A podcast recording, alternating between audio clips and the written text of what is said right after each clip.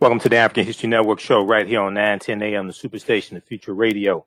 I'm your host, Brother Michael Imhotep. It is Thursday, June third, twenty twenty-one, and we are live. Hope everybody's doing well today. Well, it's been a very uh, busy day today, and uh, I was pulling together content for today's show um, and still reviewing, going back over my notes and looking at the documentary from the History Channel, uh, the uh, Tulsa Burning, the nineteen twenty-one Race Massacre, uh, the documentary about um, uh, Greenwood District, the nineteen twenty-one uh, Race Massacre in Greenwood, where Black Wall Street was. And then uh, I was going over some information and realized that today is the fifth anniversary of the death of the greatest of all time, Muhammad Ali, who passed away uh, June third, two thousand sixteen. So we'll talk about that some today on today's show. Um, and you see me wearing my Muhammad Ali shirt. This is a shirt I haven't worn in a long time. Muhammad Ali says the greatest uh, nineteen forty-two to twenty sixteen, celebrating the life of Muhammad Ali. I actually forgot I had this shirt, tell you the truth. So I posted an article um, yesterday dealing with critical race theory, and dealing, it's uh, two uh, law school professors, Kendall Thomas and Marvin Lynn. They're experts on, they're leading scholars on critical race theory, and they're hitting back uh, against uh, Republicans, against conservatives, against these opponents against critical race theory. And most people who are attacking critical race theory can't tell you what it is. There was a good article from uh, Fox News, of all places, fox news dot com, that did an interview with uh, these two scholars about critical race theory. So we're going to talk about that uh, today. We're going to share uh, that interview with you. University of uh, critical race theory professors strike back against the lies from Republicans. We'll discuss that. Then uh, we'll continue our discussion dealing with the uh, documentary from uh, the History Channel, uh, Tulsa Burning, the nineteen twenty-one Race Massacre. And I'll share more of my notes uh, on the uh, on the documentary. I have five pages of notes for about the first thirty minutes or so. I still, I've seen it three and a half times. I still have to go through and finish watching it. So we'll talk about this some more today, but we'll continue our discussion dealing with, dealing with some of the pioneers, uh, in Greenwood and some of the entrepreneurs in Greenwood. Okay. We'll, we'll continue that discussion as well. And then we'll talk about the fifth anniversary of the passing of the greatest of all time, Muhammad Ali. There's a new documentary that is uh, coming out about Muhammad Ali. It's airing Friday in uh, Louisville, Kentucky. And it's called City of Ali, City of Ali. We'll talk a little bit about that uh, as well. All right, now on the African History Network show, we focus on educating, empowering, and inspiring people of African descent throughout the diaspora and around the world. Because right now it corrects wrong behavior. What you do for yourself, what you do to yourself, and what you allow other people to do to you and get away with is based upon what you think about yourself. What you think about yourself is based upon what you have been taught about yourself. What you've been taught about yourself is based upon everything you've read, heard, and seen about yourself. So when you control the radius of a man or a woman's thoughts, you can control the circumference of his or her actions, because the mind can't do or teach what it doesn't know. Now, we deal with a number of different topics here on the African History Network show. We deal with current events in history and politics, education, economic empowerment, entrepreneurship, uh, relationships, love, sex, health issues, and much, much more. Sign up for our email newsletter. Text the word Kemet, K E M E T, to two two eight two eight. To sign up for our email newsletter, text the word Kemet, K E M E T, to two two eight two eight. To sign up for our email newsletter. Also visit our website, african history network dot com. african history network dot com, and uh, sign up for our email newsletter there uh, as well. Uh, you can support the African History Network, dollar sign the A H N Show through Cash App, dollar sign the A H N Show through Cash App, also through PayPal, paypal.me forward slash the AHN Show, paypal.me forward slash the AHN Show. And uh, when you do it through Cash App, be sure to type in dollar sign the A H N Show through Cash App. All right. Um, And we'll talk more about the online course that I teach on Saturdays, twelve noon to two p.m. Eastern Standard Time, Ancient Kemet, the Moors, and the Maafa, Understanding the Trans-Atlantic Slave Trade, what they didn't teach you in school. So I want to go to uh, this first story here. This comes by way of Fox News. We're going to go to clip one in just a minute here, uh, Shakita. This comes by way of Fox News, of all places, fox news dot com. But they had a good article. Uh, I shared it um, a couple of days ago. Got a big response on our Facebook fan page, The African History Network, The African History Network. Uh, Unity University professors hit back against opponents of critical race theory. University professors hit back against opponents of critical race theory. Now, you know, we've talked about critical race theory extensively here on this show. And uh, critical race theory is a legal analysis that looks at race as being a social construct as opposed to uh, being something that's biological. And it looks at the ways that laws and policies are used to uh, oppress uh, non-white people, especially African Americans. There was a, a good article from black news channel dot com that dealt with the interview that uh, Doctor Mark Lamont Hill did with former uh, Georgia State Representative Vernon Jones. Vernon Jones is African-American. He was a Democrat, switched to the Republican Party. He's a big uh, Trump uh, fan. Uh, he's running as a Republican for governor of Georgia. He's not going to be Stacey Abrams. People with sense know this, okay? But Vernon Jones said if he becomes governor of Georgia, he's going to do an executive order to uh, ban the teaching of critical race theory in schools. Uh, and when Doctor Mark Lamont Hill asked him a number of times to please define what critical race theory is, please explain it, he couldn't do it. He just shows how ignorant he is. Vernon Jones is very ignorant. Just research him. This article here uh, gives some background information on critical race theory.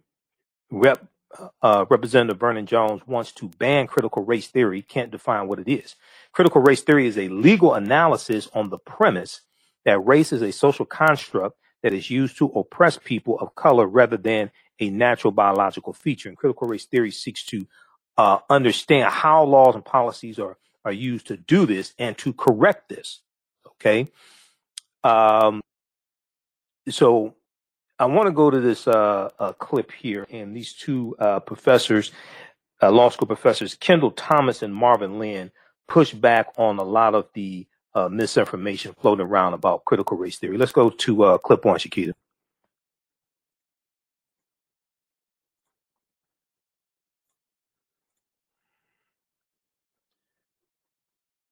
Uh, take you can, uh, yeah, okay. Within the law, it is mostly taught in law schools and in graduate schools of education.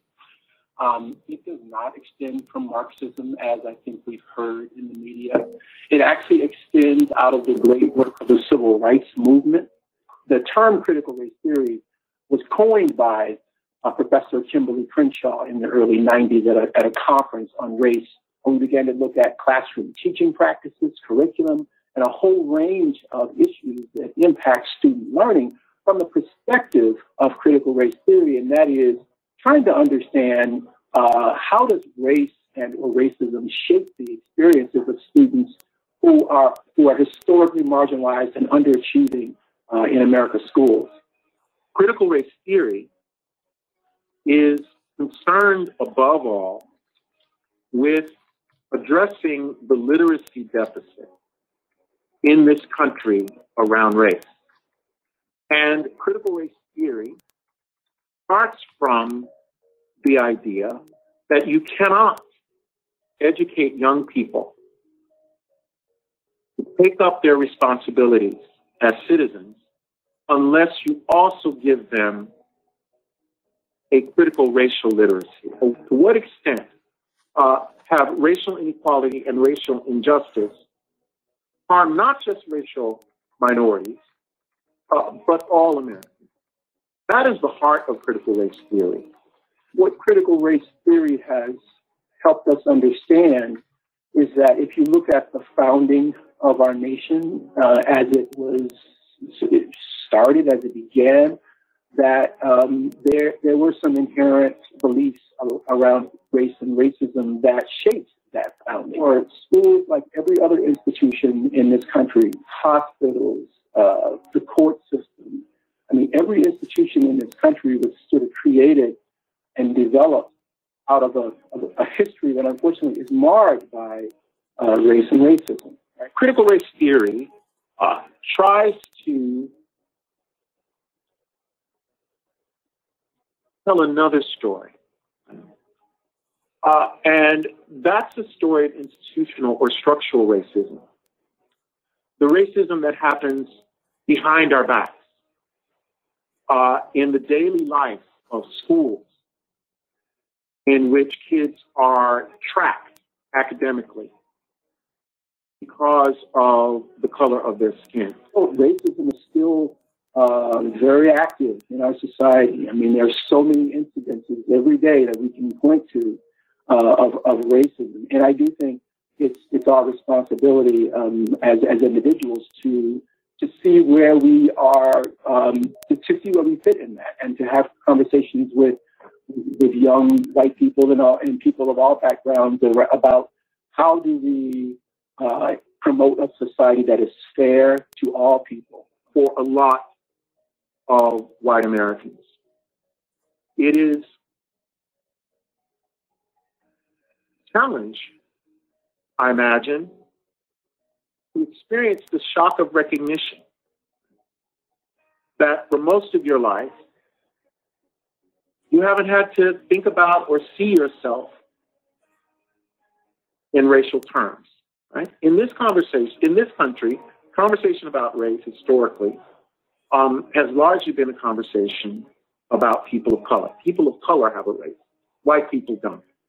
Uh, and the shock of recognition uh, that white people uh, do have and live um, racial identities has provoked rage and resistance and resentment about any conversation regarding race that doesn't center and give privilege and pride of place to colorblindness as an ideal. I do think... All right, pa pause right there, Shakita. Uh, we're coming up on a break. Pause it right there. Uh, back it up about a minute. We're going to continue this on the other side of the break and break some of this down. They are uh, law school professors Kendall Thomas and Marvin Lynn are hitting back against a lot of this misinformation that has been floating around, especially um, in conservative media, right-wing media, Fox News, Newsmax, et cetera, dealing with critical race theory. All right, you listen to the African History Network show right here on nine ten A M the Superstation of Future Radio. I'm Michael Imhotep. We'll be back in a few minutes. Gain knowledge in minutes from insightful summaries of progressive and socially conscious books. Blacklisted gives you access to curated content that'll satisfy your curiosity to learn and understand different perspectives. Empower yourself through inspirational and actionable ideas. It's easy to read or listen to on the go. Blacklisted. Empower yourself. Start your free trial today. We all know the cannabis industry is headed toward an uprise in the past decade. What happens when there is a brand that brings this uprise in a blow? The cannabis industry welcomes her uprise. Hustle Her Hemp. Delivering excellence with pride is her watchword, and how you choose to embrace it makes it a priority. From cultivating rich cannabis into exquisite and tastefully finished C B D products to delivery, Hustle Her Hemp leaves no stone unturned. Hustle Her Hemp's mission is to empower women of color by building business and creating legacies, uniting beauty, health, and business. We are a pure definition of how we want the C B D industry to become in the future. While we are redefining innovation, we bring the same energy to improving the quality of life. Hustle Her Hemp is the new uprise.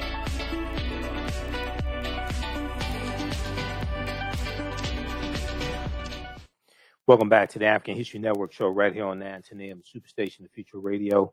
I'm your host, Brother Michael Imhotep. It is Thursday, June third, twenty twenty-one. And we are live. Calling numbers three one three, seven seven eight, seven six zero zero. If you have a uh, question or comment, three one three, seven seven eight, seven six zero zero is uh, the calling number. So right before the break, I was uh, talking about this. Uh, there's an article from uh, Fox News dot com, and I usually don't read articles from Fox News, but it came across my timeline on Facebook. And this deals with um, two uh, law school law school professors who are experts on critical race theory.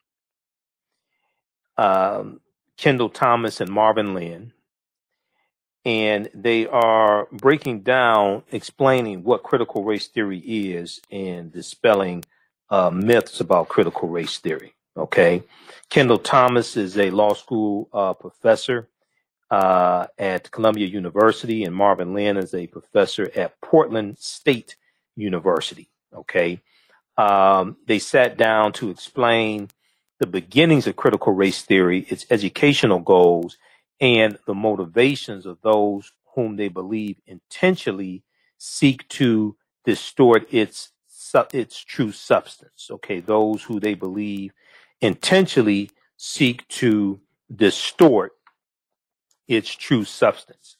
And one of the things that, one of the myths they dispelled is that, um, you know, contrary to right-wing media depictions, it's not an extension of Mark, uh, Marxist uh, theology. Uh, first of all, critical race theory is a field of studies within law. It is mostly taught in law schools and in graduate schools of education. It does not extend from Marxism. And I think uh, we've, uh, as I think we've heard in the media, uh, this is uh, Marvin Lynn who uh, said this, Professor Marvin Lynn of the uh, Portland State uh, University. A professor at uh, Portland State University. Okay, now critical race theory has sparked a uh, national conversation about the role of race and racism in school districts across the country. Uh, law school professor at Columbia University, Kendall Thomas, uh, Kendall Thomas believes discussions in schools about race are important because without them, he said, quote, you cannot educate young people to take up their responsibilities as citizens. You cannot educate young people to take up their responsibilities as citizens. He went on to say that critical race theory is concerned above all with addressing the literacy deficit in this country around race. Okay, addressing the literacy deficit in this country around race.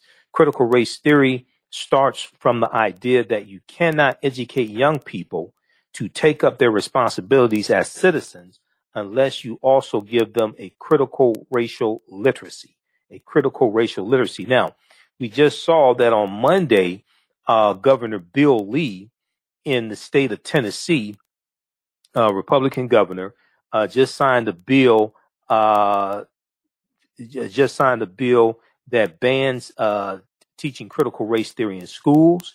Uh, Governor Bill Lee says students should be focused on togetherness and the quote unquote exceptionalism of national uh, of our national instead of division, exceptionalism of our national instead of division. OK, either our national or nation, one, one or the other. Um, it, there was an article from. Um, There was an article about Tennessee banning uh, critical race theory. You you have about thirteen or fourteen states that have uh, passed laws to ban critical race theory from being taught in schools, even though there's no effort really to teach critical race theory in schools. It's not something taught to K through twelve. This has just become a lightning rod for Republicans after uh, Donald Trump basically banned it from Uh, when it, in, in regards to training, when it comes to government employees in September twenty twenty, he did an executive order to, to, to ban this, with, with dealing with diversity training and different things like this. And uh, Joe Biden has reversed that executive order, uh, thankfully. If we look at this article here from uh, the National, what is this? The, Na- the North Star Journal, the North Star Journal. Uh, Tennessee bans teaching critical race theory in schools. This is from January third, twenty twenty-one. Uh, they picked this up from the Associated Press.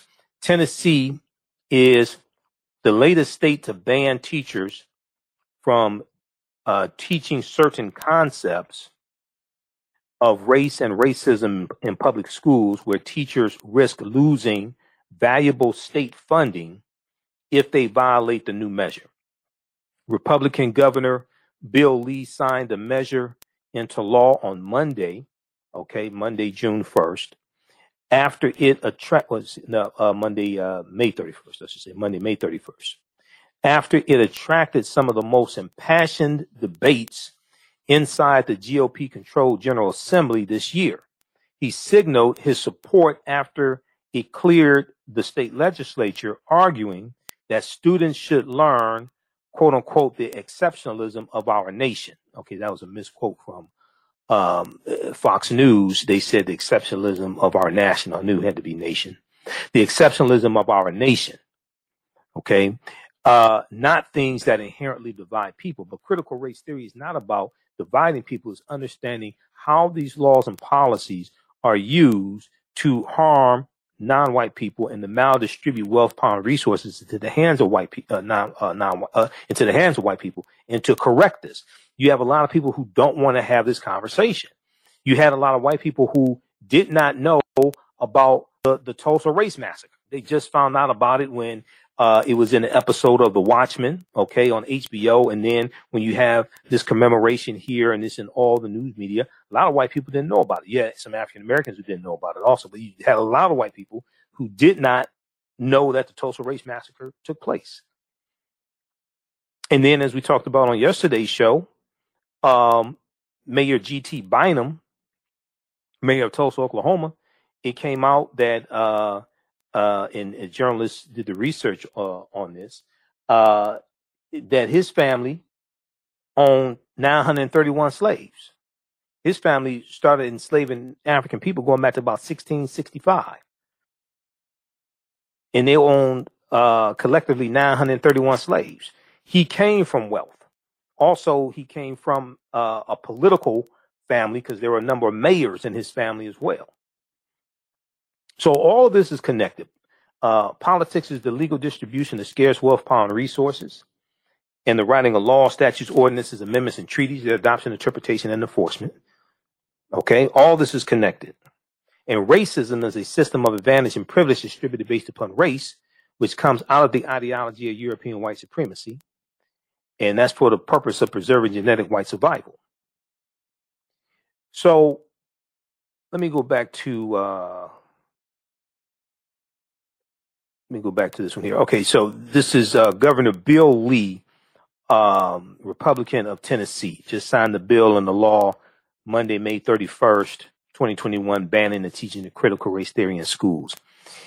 Uh, Governor Bill Lee said, "We need to make sure that our kids recognize that this country is moving toward a more perfect union, that we should teach the exceptionalism of our nation and how people can live together and work together to make a greater nation." You have to deal with history, too. And you have to deal with the history of this country and the history of racism and discrimination and how laws and policies, especially coming from the federal government, were, were used to do this. This is the conversation that a lot of white people don't want to have. He went on to say, and to, and to not teach things that inherently divide or pit uh, either Americans against Americans, inherently divide or pit either Americans against Americans or people groups against people groups. See, he didn't talk about correcting. He's talking about moving, moving towards a more perfect union. How? You have to correct the laws and policies to do that. To correct the laws and policies, you have to understand what's wrong with the laws and policies to understand what to correct. They don't want to have that conversation. Really what they want, really what they want is for black people to suffer in silence. That's really what they want. They don't want to have that conversation. All right, let's go back. I want to go back to uh, this clip here from the two professors breaking down what critical race theory is. Let's go back to the clip, uh, Shakita. Racial identities has provoked rage and resistance and resentment about any conversation regarding race that doesn't center and give privilege and pride of place to colorblindness as an ideal. I do think teachers have to be very careful, though, about um, uh, not trying to assign guilt um, uh, um, to, to, to young children. I do think that you have to be very developmentally appropriate in terms of how you teach about these issues. Uh, you can't teach it in the same way uh, to, to kindergartners that you do to fifth or sixth graders, right? This culture war around critical race theory is a distraction from the issues of democratic justice and economic justice. Uh, and critical race theory, or the word, uh, the, the term critical race theory is in the news largely because of the fact that the Republican Party has uh, decided to use the phrase critical race theory to tee up uh, a culture war. Uh, and it's part of their strategy, obviously, uh, for next year's midterm elections. Uh, and they're really following a page in the playbook that former President Trump uh, used last year when he started mentioning critical race theory uh, at his outdoor rallies. Uh, so let's be real clear. Uh, the people who claim to be opposed to critical race theory actually know very little about critical race theory and care even less about it. My central point, and if you don't take anything else uh, from our conversation, it would be this. A lot of American history hurts, but we have to find a way to teach that history, which is not about and doesn't involve blaming people, uh, and which does not center around a fault-based narrative of white guilt. Critical race theory is that approach. And what I find so painful and dishonest is the fact that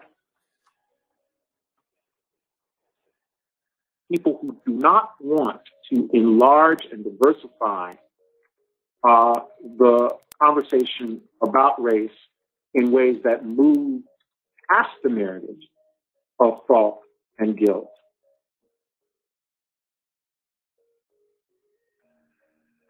Are scapegoating critical race theory.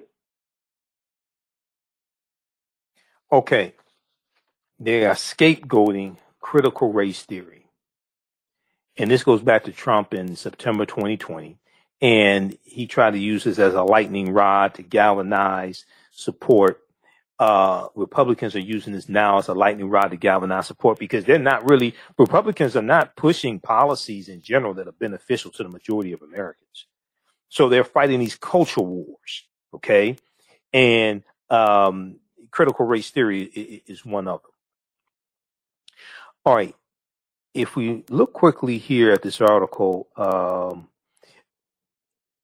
Thomas said that, uh, Kendall Thomas said, a lot of American history hurts, but we have to find a way to teach that history, which is not about and doesn't involve blaming people, and which does and which does not center around a fault-based narrative of white of white guilt. Critical race theory is that approach. And what I find so painful and dishonest is, is the fact that people who do not want to enlarge and diversify the conversation about race in ways that move past the narrative of fault and guilt are scapegoating critical race theory. This is something that Kimberly Crenshaw, who is like a, who's a pioneer in critical race theory and coined the term, she talked about this. Uh, we, we played that clip a few days ago, where she said that with the social justice movement that took place in uh, the summer twenty twenty behind the killing of George Floyd and all the protests that were taking place, she said she knew there was going to be a white backlash to that social justice movement. The attack on critical race theory, the attack on the sixteen nineteen Project is that white backlash. Okay. It is that white backlash. And then also, if you look, if you go look at the approval ratings on Black Lives Matter uh, back June, July of, of twenty twenty, when you had like the height, basically the height of the protest going on, it had like a sixty percent approval rating. Now it's dropped down to fifty percent approval rating. Okay. They've lost, they've lost ten points. Okay. Cause you had a lot of white people that said, okay, you know, we're sorry about George Floyd, but we don't want to get rid of the police. You know, we don't know. We, we don't, we don't want to do any of that. Uh, what happened to George Floyd was wrong, but you know, we, you know, we ain't trying to get rid of the police. Okay. So, all right. Uh, so read this article here from, uh, fox news dot com. University professors hit back against opponents of critical race theory. Okay, I want to go back to, um, so what we're going to do, we're, uh, we're going to go to Muhammad Ali, then we'll go to, uh, back to um, uh, the the Tulsa Race Massacre documentary, Burn, uh, Tulsa Burning. We'll go back to that. But uh, I want to switch gears and go to Muhammad Ali. So, today is the anniversary, uh, the fifth anniversary of the passing of one Muhammad Ali, the greatest of all time. He passed away on um, June third, twenty sixteen, June third, twenty sixteen. Okay. And let's see, we're, we're going to go to clip two, Shakita.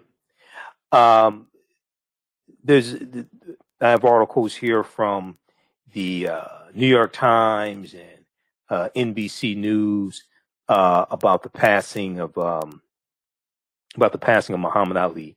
Now there is going to be a uh, there's a new documentary that's going to show in Louisville, Kentucky, uh, and there was a uh, today in today in Louisville there was a uh, uh, ceremony held at the gravesite of Muhammad Ali also. Okay. Uh, we'll talk about that here in just a minute, but uh, I want to go to clip two uh, here, Shakita. This is from M S N B C News. Uh, this is the news that we got uh, five years ago today. Let's go to this clip, Shakita.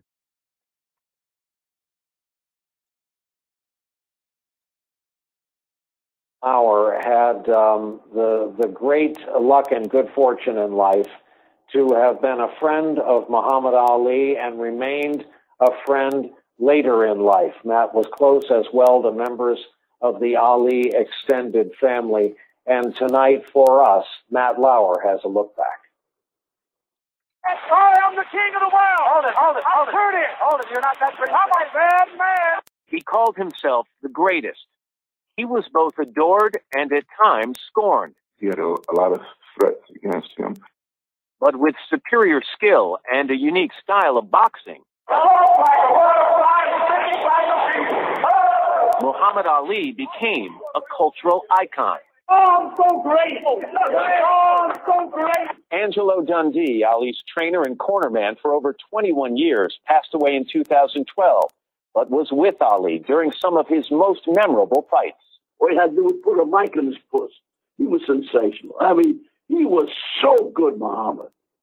Muhammad Ali was born Cassius Clay on January seventeenth, nineteen forty-two, in Louisville, Kentucky. When he was twelve years old, his bicycle was stolen. He was so angry that he vowed to whoop whomever stole it. That determination propelled Clay to win two national Golden Glove titles and qualify for the U S team at the nineteen sixty Olympics in Rome. I met Cassius in nineteen fifty-eight. In fifty-eight, he told me he was going to win the Olympics. He won the Olympics in sixty. Clay wore his gold medal for two days straight, though he would later throw it into the Ohio River, disillusioned by his second-class treatment when he returned home. With the Olympics behind him, he began his professional boxing career. His first big test was against heavyweight champion Sonny Liston. It was also the first time many would hear Clay's effortless ability to compose a rhyme. If you like to lose your money, then be a fool and bet on Sunday. Liston was heavily favored, but in the end, Clay proved prophetic. They might be significant. That might be all. At twenty-two years old, Clay became the youngest heavyweight champion. I shook up the world! I shook up the world! He quickly shook up the world again by announcing he had joined the Nation of Islam and changed his name. Cassius Clay was my slave name. I'm no longer a slave. Ali's declaration became a lightning rod, with many refusing to acknowledge his new name. Why would you say that? But Howard Cosell, a rising sportscaster, fiercely defended Ali's decision, saying they wanted another Joe Louis, a white man's black man. Instead, they got Ali, a man who would not conform, regardless of the consequences. At the height of the Vietnam War, Ali refused to serve, declaring himself a conscientious objector, and famously saying, "I ain't got no quarrel with them Viet Cong." This is his choice, and, you know, every man has a choice of his own religion and beliefs. Convicted of draft evasion, he was stripped of his heavyweight title and banned from boxing. Muhammad teaches us. For the next three years, he traveled around the country, preaching the principles of Islam and speaking out on race relations. We black people in America are fighting the same common enemy. In nineteen seventy, his conviction was overturned, and Ali, now thirty years old, was allowed back into the ring. Who y'all think tell this? With a couple of wins under his belt, his next opponent, current heavyweight champion Joe Frazier. An explosive left to the jaw, and Muhammad Ali goes down. Ali suffers his first professional defeat. Determined to reclaim the title, he trains harder than ever. An epic fight soon followed. In Zaire, Rumble in the Jungle. Ali wins the title back. Then the Thrilla in Manila, the third and final fight with Frazier. Ali would eventually become boxing's first three-time heavyweight champion in nineteen eighty-one.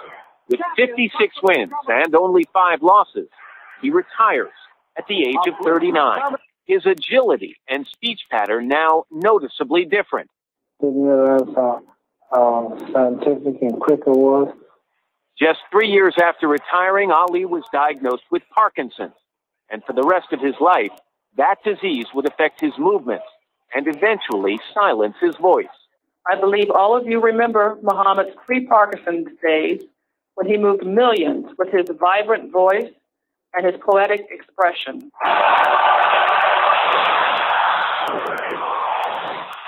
His surprise appearance at nineteen ninety-six Olympics would move the world once again. three point five billion people watched as the champ delivered another great moment. This was a moment for the whole world to say, thank you. Lee was married four times, including current wife Lonnie, his partner, for more than twenty-five years. He also had nine children, seven daughters, and Here's two an sons. Honest All of them, he called, a gift from God. Ali wrote that he'd like to be remembered as a man who tried to be a good father, who stood up for his beliefs. Muhammad Ali, the greatest.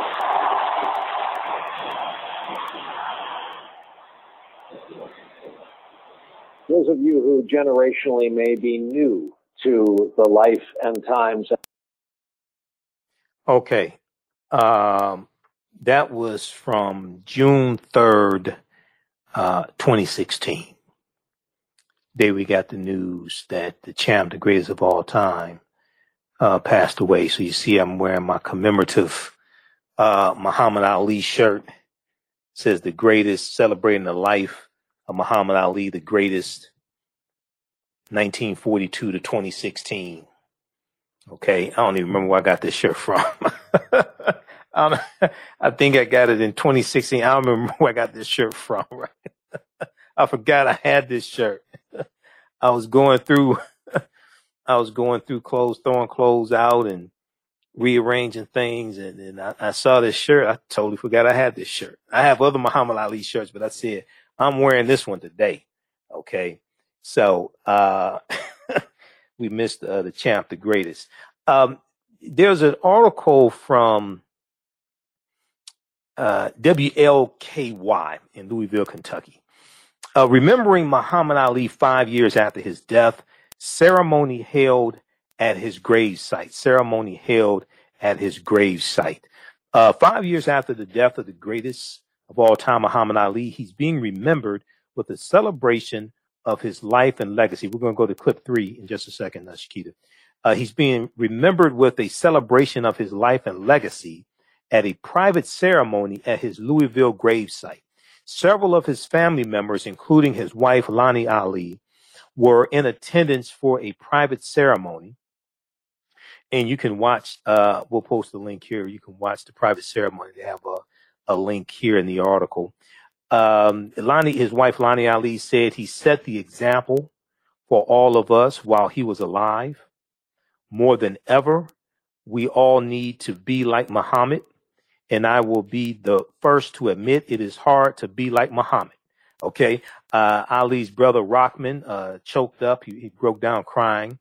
Um, uh, uh, Rahman Ali, uh, he, he said that he said, Assalamu alaikum, uh, meaning peace be unto you in Arabic. And let's see, uh, the, uh, some of, uh, Ali's grandchildren spoke as well. Now, there is going to be a, uh, let's see, Thursday kicks off in the annual Ali Festival in Louisville, Kentucky, Louisville, Kentucky, which is taking place from June third to June thirteenth.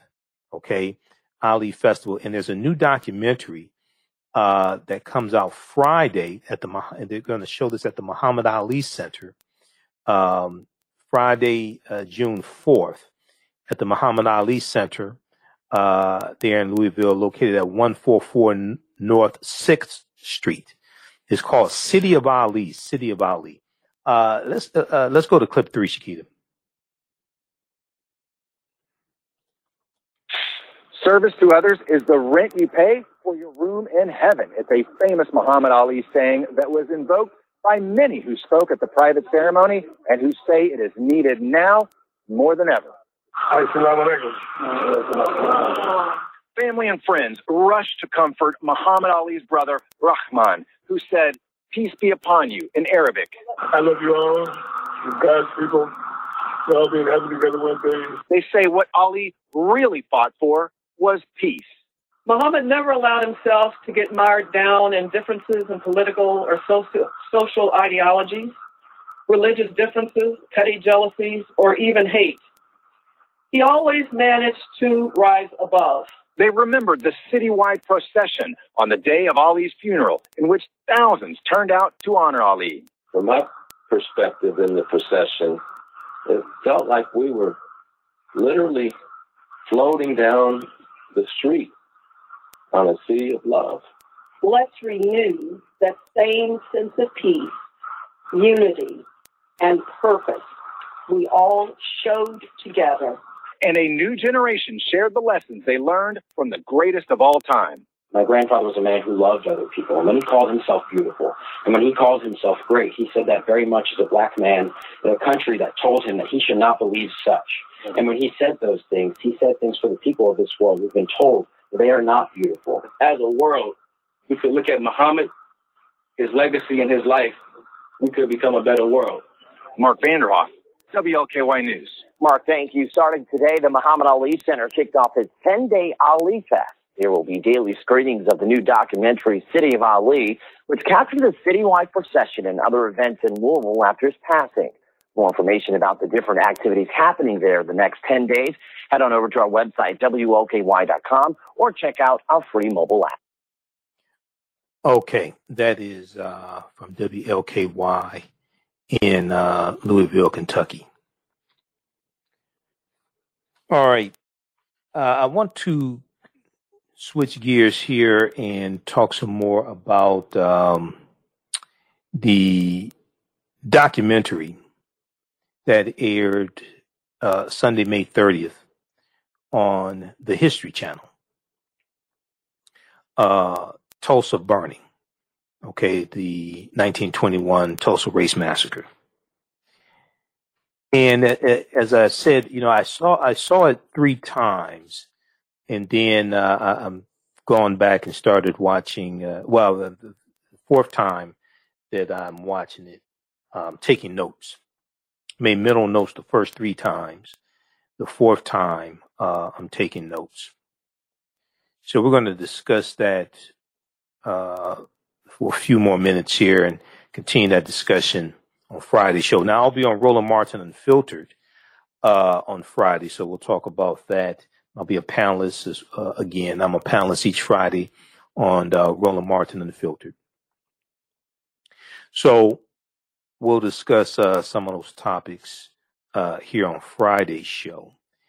I uh, want to remind you that I will be speaking in, I was about to say Louisville, Kentucky, but it's not Louisville, Kentucky. I'll be speaking in Atlanta. It'll be in the South. I'll be speaking in Atlanta. Um, I'll be at the ninth annual Juneteenth um, festival, uh, parade and music festival, nineteenth, uh, ninth annual Juneteenth uh, Atlanta parade and music festival. Okay, this is taking place this year at Centennial Olympic Park. And visit Juneteenth A T L dot com, Juneteenth A T L dot com for more information. It's a fantastic, fantastic three-day event. They have a huge parade. They really celebrate. I mean, you would think Juneteenth started in Atlanta the way they do it. Okay, the first year I went, it just totally blew my mind. Thousands of people come through. People know about the parade. They know about the music festival. Bob Johnson and uh, Brad Lewis, they do, and their whole team, they do a fantastic, fantastic job. I talked to Bob uh, a few days ago and Brad Lewis. They're getting everything together. Uh, they have uh, headliner acts again this year. Angie Stone is performing, R and B songstress Angie Stone is performing. The, you know, they have um, the vendors. They'll have uh, they usually have about one hundred uh, to one hundred thirty uh, vendors each year. African American, African Caribbean vendors. Okay, and the African History Network will be there as well. So be sure to come uh, visit uh, my vendor booth. I'll be speaking on Saturday, um, Saturday, June nineteenth, and Sunday, June twentieth, at the Amphitheater, uh, three p m both days, three p m to four p m I'll be speaking both days, okay? So uh, be sure to come check me out. It's, it's free. It's a free event, open to the public. Um, and you can visit their website, Juneteenth A T L dot com. They definitely need donations. They definitely need support. Uh, it's June eighth, Friday, June eighteenth through Sunday, June twentieth. They have uh, the times of the events. Uh, Friday, it's two p m to ten p m Saturday, ten a m to eleven p m Sunday, ten a m to eight p m And uh, the parade uh, is on Saturday, June nineteenth. Parade starts at twelve noon on Auburn Avenue. Visit their website, Juneteenth A T L, for more information, the times of the of the acts and everything. Uh, I'll be there all day, Friday, Saturday, and Sunday. I'll, I'll have my vendor booth.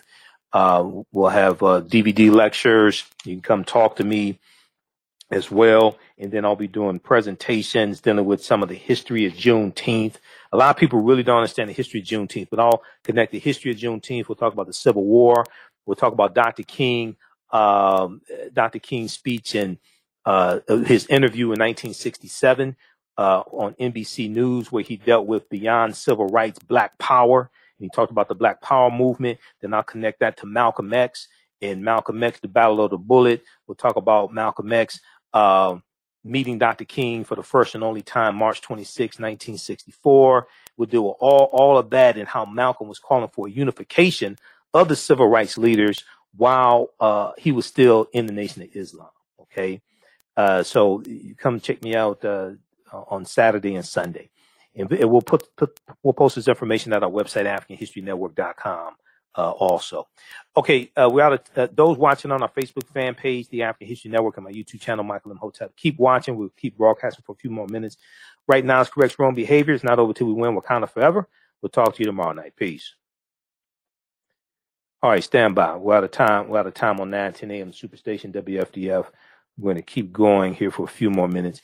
Uh, if you'd like this type of information, you can support the African History Network, dollar sign, the A H N Show through Cash App.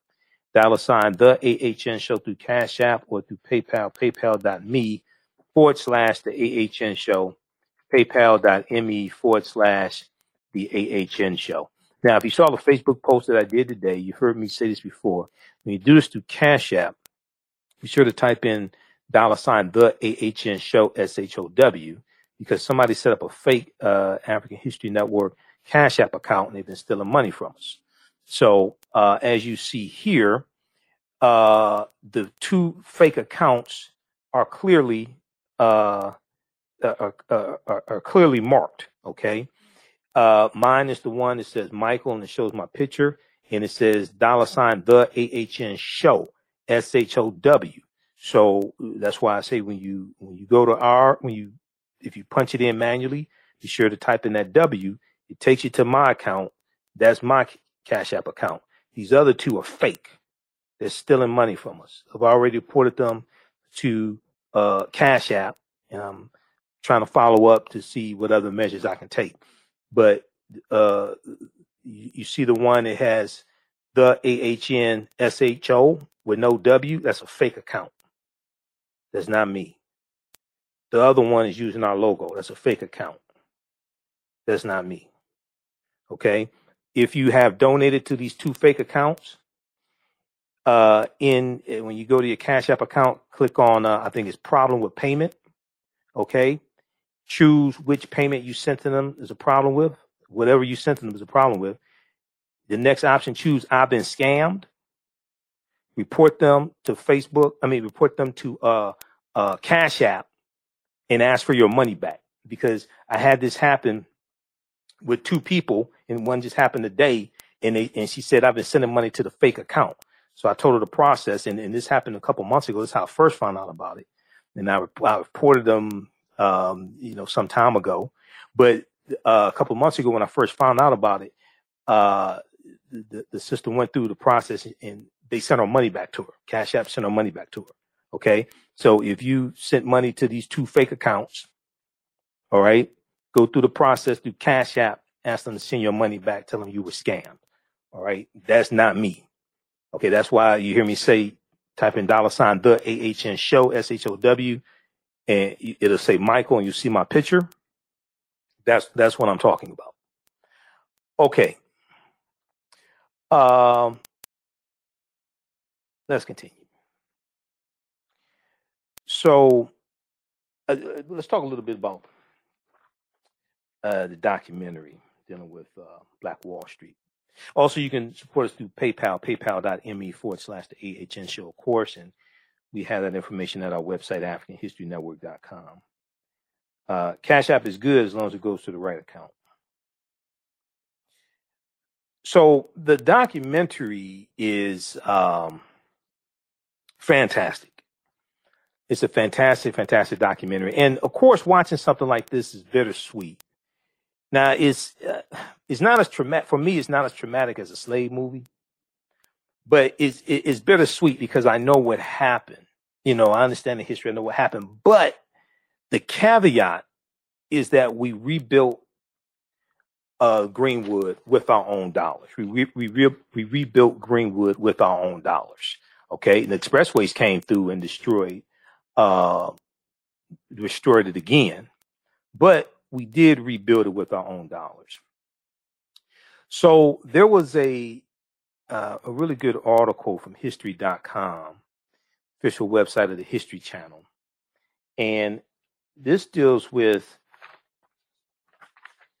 uh, nine entrepreneurs who helped build Tulsa's Black Wall Street. Nine entrepreneurs who helped build Tulsa's Black Wall Street, okay? Uh, so I'm going to pull up this article here. And, oh, you know, all this is taking place. I'm getting ready. You know, Monday is my fiftieth birthday. I'm getting ready for that. So I did a Facebook post today, you know, talking about that. A lot of people said they thought I was younger, right? No. No, I was born in nineteen seventy-one. I'll, I'll be fifty on Monday, June seventh. So all the, then with all this, I'm trying to get ready to, you know, put things in place to um, uh, go to Atlanta. But let me pull up this article here. Uh, we talked about this on yesterday's show, and we're going to continue that discussion. uh, nine entrepreneurs who helped build Tulsa's Black Wall Street. Okay, nine entrepreneurs who helped build Tulsa's Black Wall Street. And also be sure to, I forget, I forgot to say it earlier, well, I talked about it a little bit earlier. Um, you can still register for the online course that I teach on uh, Saturdays, twelve noon to two p m Eastern Standard Time, Ancient Kemet, the Moors, and the Maafa, Understanding the Trans-Atlantic Slave Trade, what they didn't teach you in school. Ancient Kemet, the Moors, and the Maafa, Understanding the Trans-Atlantic Slave Trade, what they didn't teach you in school, okay? This is a nine-week, uh, we may have to do ten weeks this time because I talked to Doctor David Imhotep today. He was out of time. He was uh, he was on vacation. I figured he was on vacation as many times as I called him. He was on vacation for three weeks. And on Saturday, June twelfth, he's going to be st- speaking to my class once again. He lit the class up back in March when he spoke to the class. We're going to have Doctor David Imhotep, author of The First Americans Were Africans, Documented Evidence. He's going to be speaking to my class again on June twelfth, okay? But this is a nine-week uh, online course. We may have to do ten weeks because we're adding in Doctor David Imhotep. We have to do ten weeks. Hey, you just get an extra week free. That's all. You know, it's fine with me. Okay. But we deal with thousands of years of history, and we deal with what led up to the transatlantic slave trade taking place. So all the, um, we do the classes live. They are all recorded. So you can go back and watch them over and over again. The class is fifty-four percent off right now. It's regularly one hundred thirty dollars. It's on sale sixty dollars because we're about halfway through the class. As soon as you register, you can watch last Saturday's class. You can also watch the class we did a couple of weeks ago with archaeologist Nubia Wardford. Nubia Wardford is an archaeologist and African-American female archaeologist, and we dealt with um, um, the uh, the, the origins of ancient Kush and the African queens of antiquity. The origins of ancient Kush and the African queens of antiquity. Okay. So if you go to our website, African History Network dot com, you see information for the radio show here. You can listen to audio podcasts on my shows. I just uploaded uh, a podcast today of uh, yesterday's show. You can read articles I've written here as well. I need to write some more articles. I've been so busy. Uh, we have the information here. Next class is June fifth. Next class is Saturday, June fifth. Click right here to register. It takes you to the next page. Click here to enroll. Okay. As soon as you enroll, class is on sale sixty dollars. As soon as you enroll, you can start watching the content. All right. You can watch them around the world. You can even watch, even after the course is over, you still have access to the course content. You can still watch it. You can share this with your children. This gives you information. When you come out of this class, this will give you information that you can help your children uh, when it comes to history, when it comes to learning history, et cetera. Okay, so we deal with thousands of years of history. We deal with ancient Africa, ancient Kemet, ancient Egypt, Nubia, uh, Ta-Nehisi, Ethiopia, Nile Valley region of Africa. Doctor David Imhotep is going to talk about the ancient African presence in this land we call the United States of America, going back at least fifty-one thousand seven hundred years ago. He's going to talk about new research as well. He'll talk about his new book that's coming out. He's working on his new book. It should be out soon.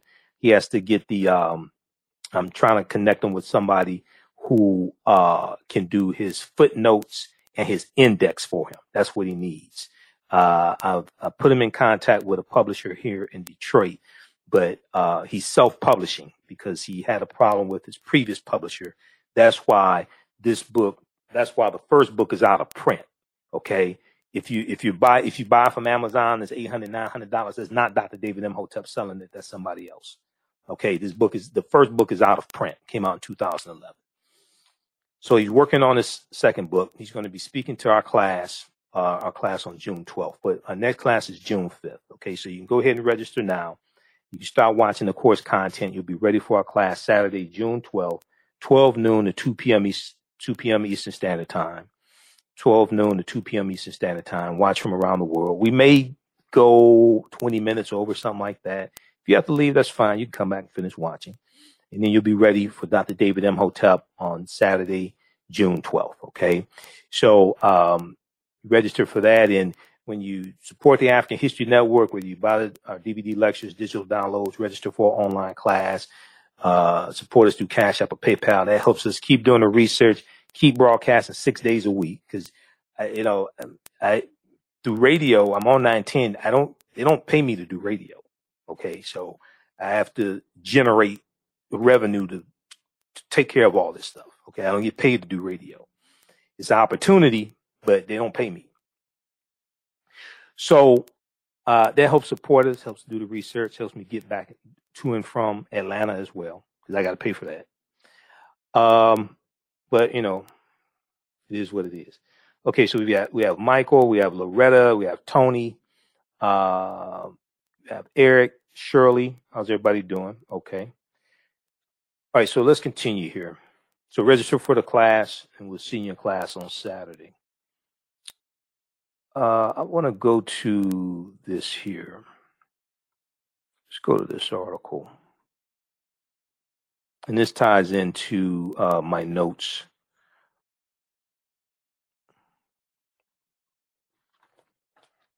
I talked about this article yesterday. It's a fascinating article from history dot com.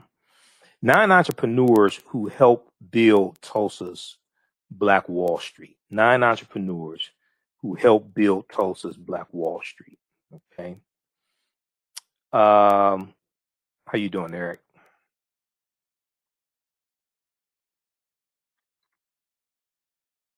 I'm going to talk some more about these pioneers today. Let me pull this up here.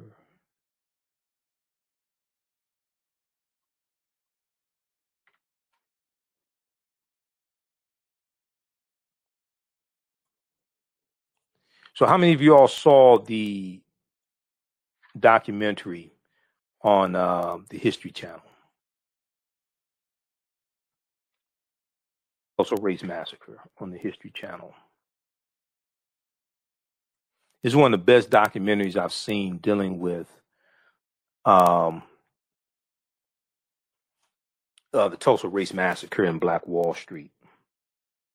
So this documentary, Uh, as I said yesterday, is uh, executive produced by N B A superstar and philanthropist Russell Westbrook. Russell Westbrook, and is directed by award-winning director Stanley Nelson and uh, Marco Williams. Okay, the documentary commemorates the one hundredth anniversary of the horrific Tulsa Race Massacre of nineteen twenty-one, one of the worst acts of racial violence.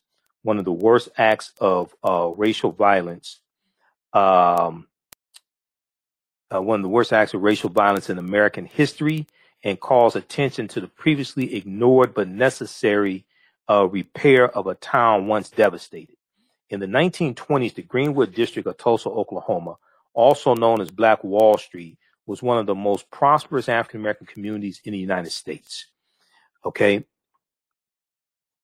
All right, so let's look at this quickly.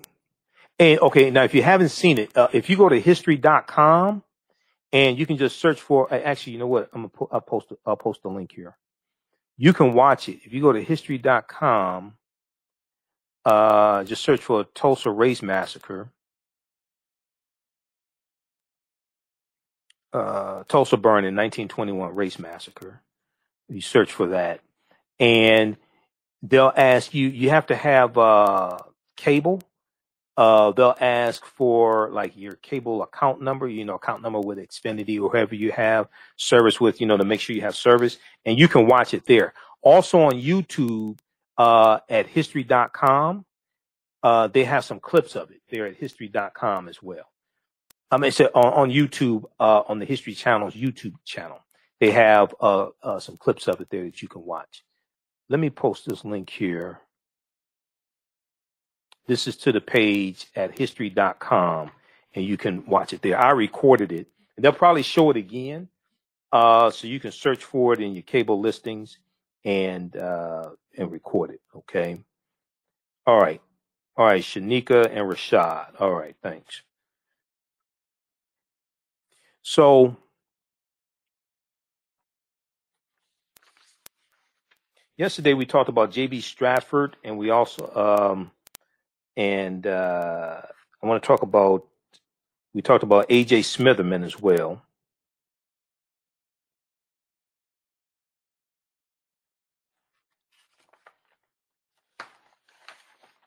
Today we'll talk um, about education and entrepreneurship. Let's see here, J B. Stratford. We talked about J B. Stratford yesterday.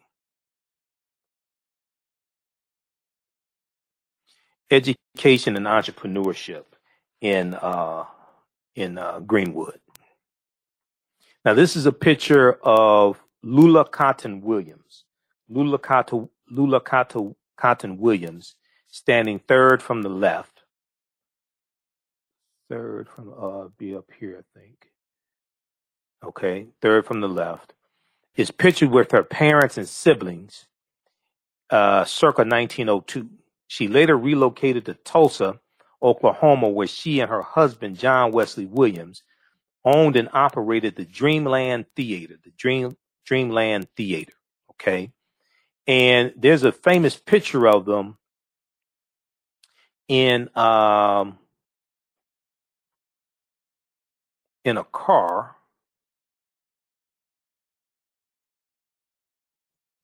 and I'll pull that up.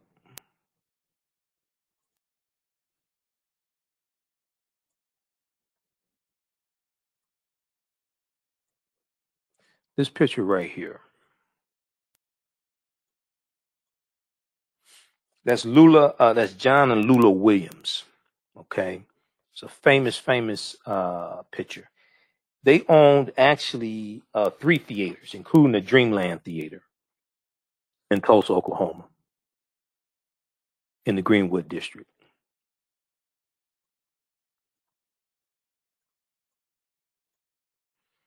Okay, so let's look at this, and then I'll, I'll refer to my notes. I'll work my notes in here because we're on page three of my notes.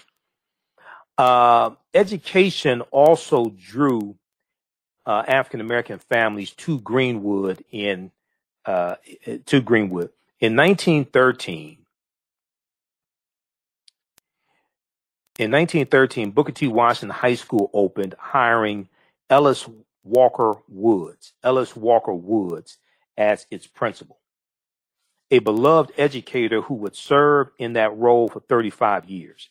Ellis Walker Woods, who was college educated, walked walked from Memphis to Oklahoma after seeing a flyer advertising for black teachers in Oklahoma. Okay, this is nineteen thirteen. So Oklahoma is a state in the Union.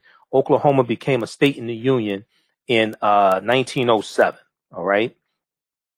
And you have people still coming from uh, the South, African-Americans fleeing from T terrorism in the South, looking for a better way of life. Now they're going to meet after uh, Oklahoma becomes a state in the Union. They're going to meet terrorism in Oklahoma, but they still have more opportunities. Oil was discovered in Tulsa in nineteen oh five.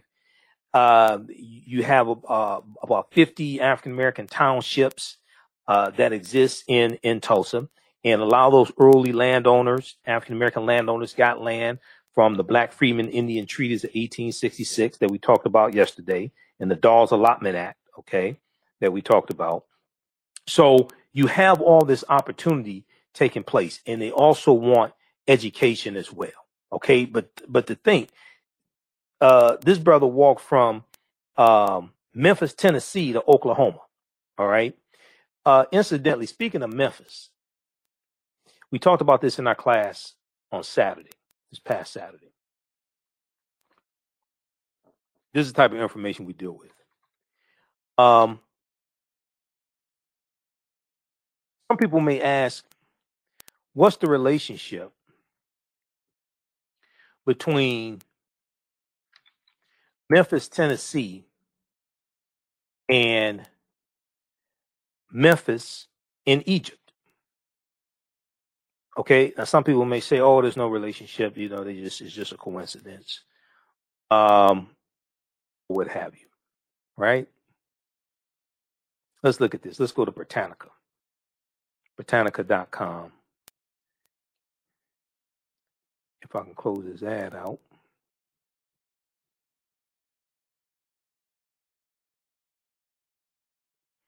Hold on, let me pull this up.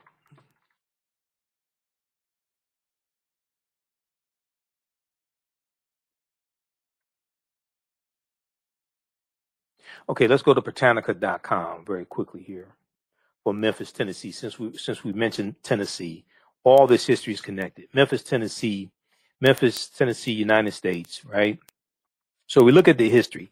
Memphis uh, city seat eighteen nineteen of Shelby County, um, extreme southwestern Tennessee. It lies on the Chickasaw Bluffs above the Mississippi River. Okay, dealing with the Chickasaw Native Americans. Now, if we scroll down here, history. History of Memphis, Tennessee. Okay.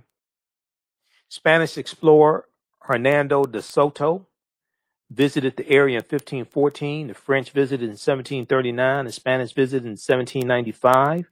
Uh, they built forts, briefly existed on the site. And in seventeen ninety-seven, the United States built Fort Adams there. seventeen ninety-seven, the United States built Fort Adams.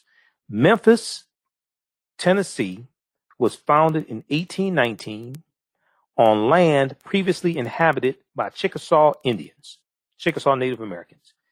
The white supremacist President Andrew Jackson, who signed the Indian Removal Act of eighteen thirty on May twenty-eighth, eighteen thirty, okay, that Andrew Jackson, Donald Trump's favorite president, imagine that, doesn't surprise me.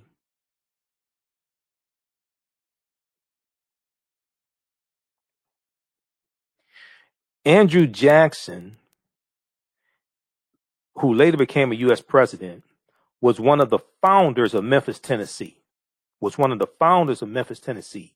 Memphis, Tennessee was named for the ancient Egyptian city, Memphis, meaning place of good abode, place of good abode. Memphis, Tennessee was co-founded by Andrew Jackson, and it was named after Memphis in Egypt. What did they know about Egypt? Well, we do know that fifty of the fifty-six signers of the Declaration of Independence were Freemasons. Tony Browder deals with this in Egypt on the Potomac. We do know that the founding fathers referred to this land as Egypt of the West.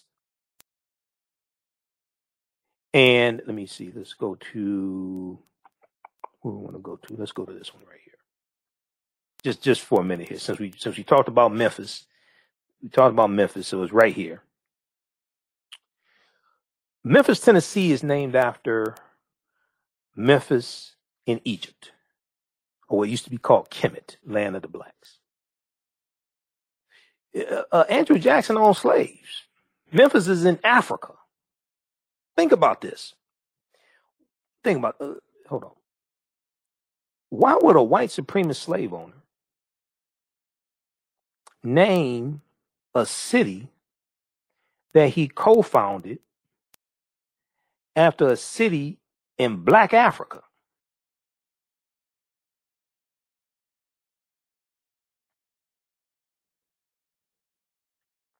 Let, let's look at this for a second here. All this history is connected. And as Doctor John Henry Clark taught us, all history is a current event. Everything that's ever happened continues to happen in some shape, form, or fashion. All history is a current event. If we look at uh, Egypt of the West, here we go. Let's look at this slide. This is from, uh, because in the online course, I do a PowerPoint presentation. Uh, as we do PowerPoint presentation, we have uh, video clips, book references, articles, guest speakers, things like that. But if we look at, let's get, let's go here, pull this up right here, Egypt of the West. We talked about this um, in this past Saturday's class. So when you register for the class, you're going to get uh, that information here dealing with uh, ancient Kemet. And this leads then into the history of the Moors. So you have the Tekken, right? The obelisk, the Washington Monument. The Washington Monument is an ancient African symbol called a Tekken. The Tekken is one of the largest symbols of resurrection, coming from the story of Osar, Osset, and Heru, who the Greeks called Osiris, Isis, and Horus. Okay, coming from uh, uh, that mythology. And the, the, there are about twelve hundred Tekkenu all throughout ancient Kemet. Today, there are about twelve or so. Uh, the some have been destroyed, others have been taken to Istanbul, Turkey, and Paris, France, and different things like this. But the Washington Monument is a tekken. The Greeks call it an obelisk, okay? And we see a sorrel set in Heru, uh, also known, now this may go outside the circumference of some people's awareness. Just because you never heard it before, disagree with it, does not mean it's not true. It just means you have to do some research to understand what I'm talking about. So this is the first Holy Trinity, Asar, Aset, and Heru. We know Heru, born of a virgin birth, uh, on December twenty-fifth to Aset. But if we read uh, Egypt on the Potomac by Tony Browder, and this is one of the books I reference in the course. You don't have to buy any of these books, but I use them for reference if you want to use them for your, li your home library. These are good to use with your children as well, okay? Um, and, you know, if your children have, now, if you, like, if you want some articles for your children to ask their teachers about, I got some articles. I got a ton of stuff. You know, uh, this stuff should be taught in school. Also in school, and one of the things I use in the course, and I recommend you share this with your children's teachers. This study here from the Southern Poverty Law Center, Teaching Hard History American Slavery, Teaching Hard History American Slavery. Every school across the country should use this study. Now, this doesn't mean this is the only thing they should use to teach from history, but this gives a lot of guidance. One of the things it tells you to do is don't do mock slave auctions and don't do reenactments of slavery and things like this, because it's traumatizing the students, especially African-American students, okay? Teaching Hard History American Slavery. You can download this study from the Southern Poverty Law Center, S P L center dot org, S P L center dot org. It is a... Um, It is a about a fifty-two page study that documents how the history of slavery is being incorrectly taught in schools all across the country and how to more correctly teach that history. OK, but uh, Tony Browder talks about on uh, page seven of Egypt on the Potomac. OK, seventeen, page seventeen. Uh, there were approximately twelve hundred tekenu, tekenu for plural, approximately twelve hundred tekenu built in ancient Kemet. But only about a dozen are found in Egypt today. Many of the tekenu removed from uh, Egypt are now Istanbul, Istanbul, Turkey, London, England, Paris, France, Berlin, Germany, New York, New York, Rome, Italy, Vatican City, and elsewhere throughout the world. The tekenu are now called obelisks by their new owners, and few know their origin or that they symbolize the resurrection of the African king Asar, who the Greeks called Osiris. Now this ties into Freemasonry, because fifty of the fifty-six signers of the Declaration of Independence were Freemasons, and uh, thirteen of the thirty-nine signers of the U S Constitution were Freemasons. The word Mason is derived from the Latin, Latin words mass and sun. Mason means child of light and expresses the desire to pursue light, which is a metaphor for the sun, which symbolizes knowledge. Okay, so for eons, uh, light, or you know, light or sun, uh, the sun or something like this was associated with knowledge. Even when you watch cartoons, and a little cartoon character, whether it's Doc McStuffins or you know, um, the um, uh, Paw Patrol. My daughter likes Paw Patrol. I never heard of Paw Patrol until she started singing the song, the theme song. You know, if they get a, a bright idea, a light bulb will go off over their head, right? Bright idea, bright associated with knowledge. If you have a child in school that is not bright, you may say that's a dim-witted child, D I M, uh, less light or absence of light, dim-witted, okay? So we see light associated with knowledge and darkness associated with ignorance. This is why when you talk about the Dark Ages, you're dealing with a period of ignorance in Europe. And it's going to be the teachings from the African Moors that bring Europeans out of the Dark Ages. And the next age they go into is the Renaissance age, the age of enlightenment, light, L I G H T, enlightenment, okay, awakening, knowledge. Uh, the term child of light or sons and daughters of light was first used to identify students who had completed forty-two years of study in the temples of ancient Kemet. Many Masonic temples were modeled after the temples of Kemet, places where light or knowledge was imparted in a series of steps or degrees. So the, the concept of the, the liberal arts colleges and all this comes out of ancient Kemet, comes out of the, the, the mystery system and the mystery schools. Um, the, the seven liberal arts that were taught, the arithmetic and the, and the rhetoric and different things like this, the trivium and the quadrivium, the three and the four that George G M James talks about in uh, Stolen Legacy. Okay. And when you go to institutions of higher learning, you go to colleges, you get your credentials in a series of degrees, in a series of degrees, associate's degree, bachelor's degree, master's degree, PhD. And then when we look at Freemasonry, you have a series of degrees. The highest degree is thirty-three degrees, which is uh, less than one-tenth of three hundred sixty degrees, because ancient Africans were dealing in, in, in the lodges, in the temples, they're dealing with three hundred sixty degrees of knowledge. And the Greek and Roman soldiers, and, and Browder deals with this in Nile Valley Contributions to Civilization, the Greek and Roman soldiers, when they study these teachings, they're going to learn less than ten percent of what the ancient Africans knew. They're going to learn less than ten percent. ten percent would be thirty-six. They learn less than ten percent. This is why the highest level in Freemasonry is thirty-three degrees in Freemasonry.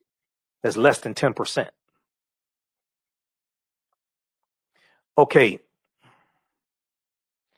So Masonic temples are considered houses of light or temples of learning. Houses of light or temples of learning.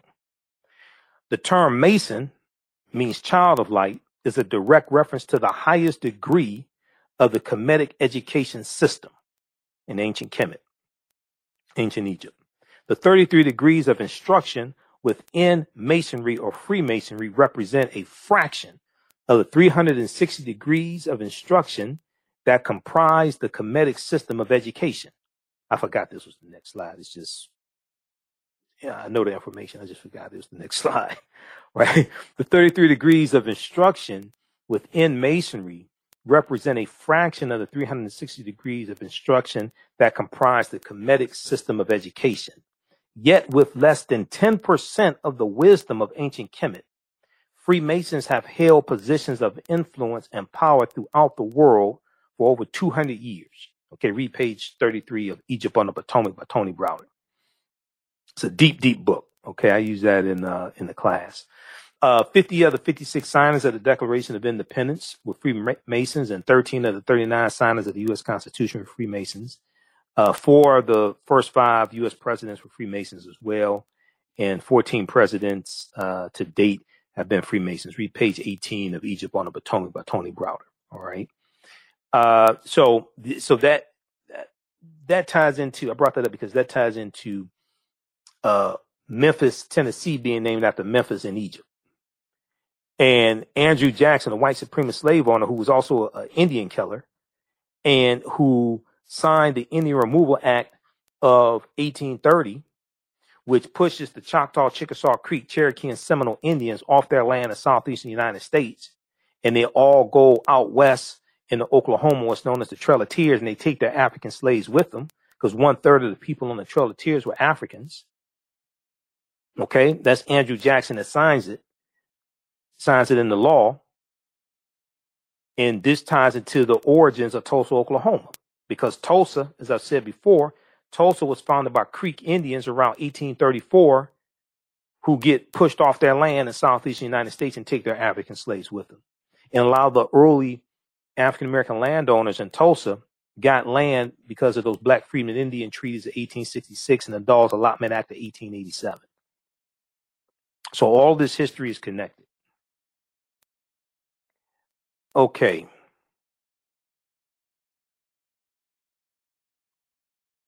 But you you sit back and you look at this and you say, okay, even though Andrew Jackson was enslaving African people, there was still some type of reverence for Africa. He may have he may have said, oh, the Egyptians are white, but you know, it's still in Africa.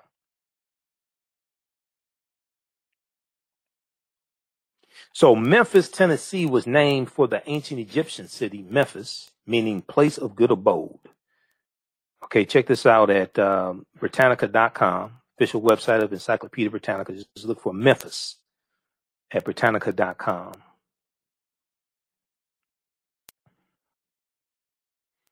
All right, let's go quickly back to this article here from um, history dot com. This deals with nine entrepreneurs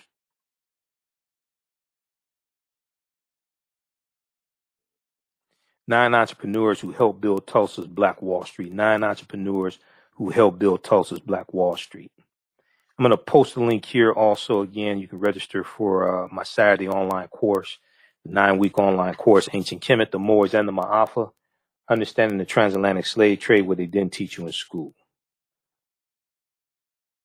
Okay.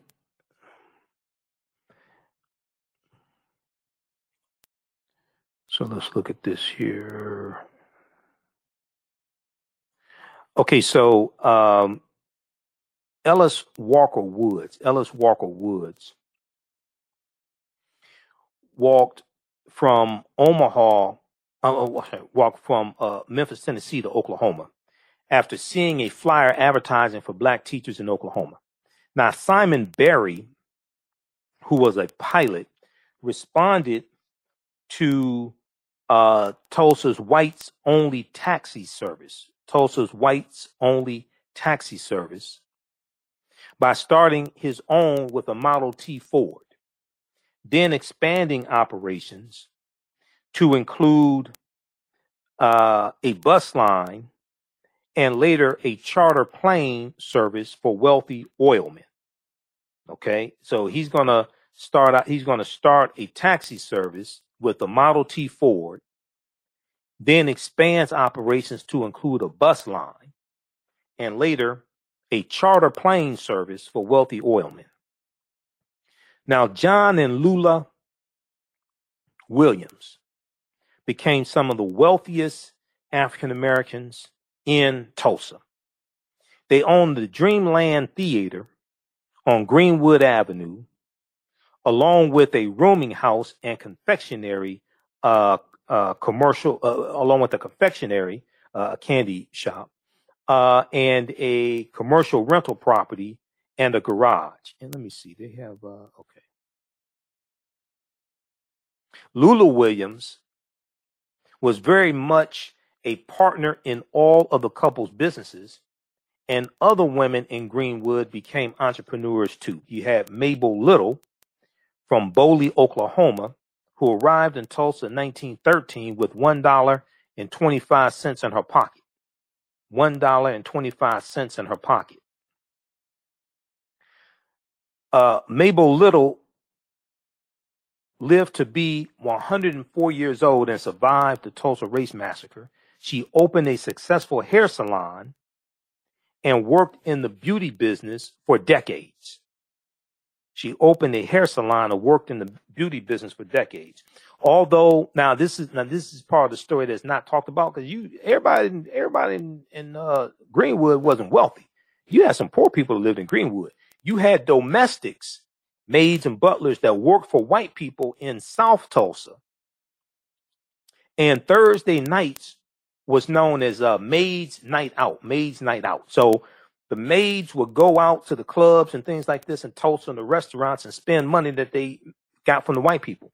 Hannibal, Hannibal B. Johnson talks about that in this book here, one of the best books dealing with the history of Black Wall Street, Black Wall Street from Riot to Renaissance in Tulsa's historic Greenwood district. Okay, he deals with that in this book. So now I was doing my research back in two thousand fourteen because I did a, a two and a half hour lecture. I was speaking in Seattle, Washington at a bookstore. And I did a two and a half hour lecture dealing with the history of Tulsa, dealing with a timeline of history leading up to the nineteen twenty-one attack, dealing with the ancient African presence in this land as well, talking about the, the uh, Black Freedmen Indian treaties and the Indian Removal Act of eighteen thirty, all that. This is a two and a half hour lecture I did. It's, it's at our website, African History Network dot com.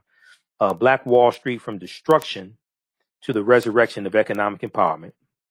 Okay. And we have this on D V D and digital download. It's ten dollars on D V D, eight dollars on digital download at our website, African History Network dot com.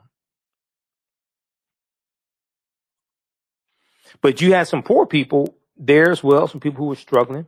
A lot of the businesses only employed a few number of people, you know, three, five, seven people. They weren't all big oil businesses, things like that. Okay? But you did have wealthy people there in Uh, North Tulsa as well. Now, although wealthy African Americans lived in Greenwood, plenty still struggled, working menial jobs and living in shanties. But the money they spent in the district helped build the community. The money they spent in the district helped build the community.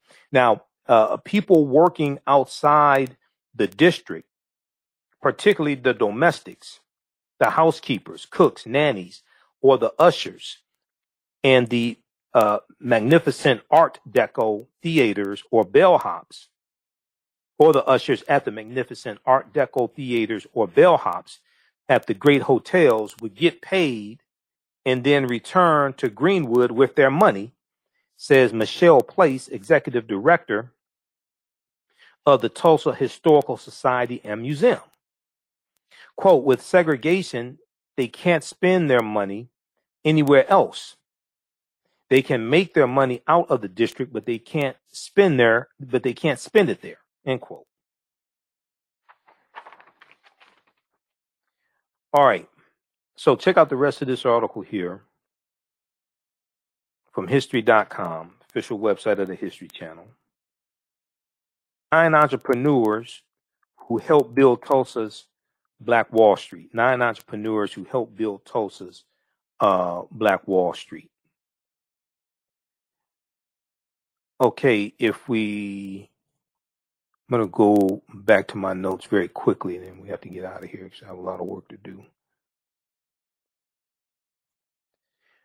All right. Now, also, if you'd like to stop for information, uh, like I said, once again, you can support the African History Network, dollar sign, the A H N Show, through Cash App, dollar sign, the A H N Show, through Cash App, or through PayPal, paypal.me forward slash the AHN Show.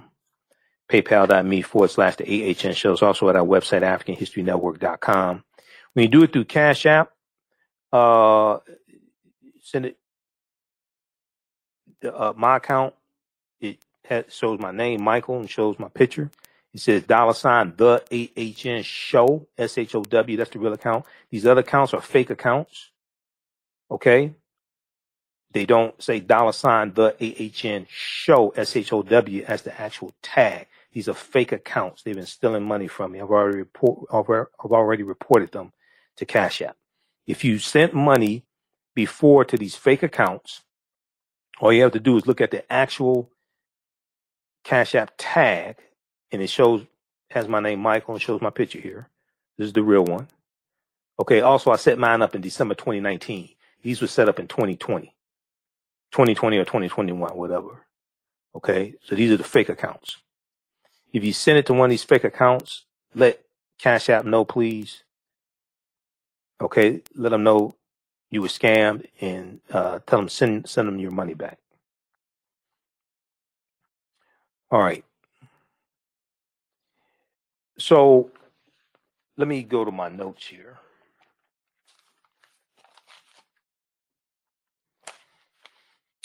Um, page three of my notes. Okay, so we talked about Edwin P. McCabe. Edwin P. McCabe was was known as a booster. A booster is going to market, send out flyers, things like this, market to people outside of the state of Tulsa to come into Tulsa to make your fortune, own land, different things like this, because we're trying to escape terrorism in uh, the South. We're trying to escape terrorism in the South. So we're looking for Uh, a better way of life. Okay. So uh, you have Edwin P. McCabe. He's going to end up, uh, he comes from, I think it was Kansas he comes from, but he advocates for Oklahoma being a black state. And he tries to get uh, legislation passed in Washington, D C to make Oklahoma a black state. When that doesn't work, um, he, he, he advocates for black townships in Oklahoma, black townships in Oklahoma. So Oklahoma is going to have about fifty black cities and townships, All right.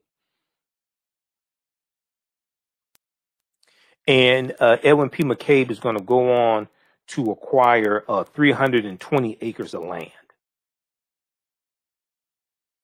And he sets up a, uh, he founds a city called Langston City, Langston City in Oklahoma. That was founded by Edwin P. McCabe. Now, African Americans and Native Americans did not want Oklahoma to become a state in the Union because they knew white people would bring their racism with them. And this is what happened. Oklahoma becomes a state in the Union in nineteen oh seven. Immediately, segregation laws are put in, in place. You start having a lot of lynchings that are taking place. African Americans are being targeted, being lynched, et cetera. Um, Christmas Eve, nineteen oh seven, uh, one of the first lynchings in Oklahoma takes place right after statehood. Okay, Christmas Eve.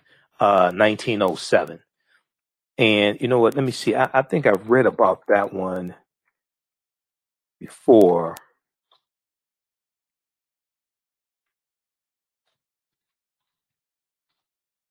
You would think they would uh, be getting ready to praise Jesus or something like that. Uh, Christmas Eve, Virgin Mary.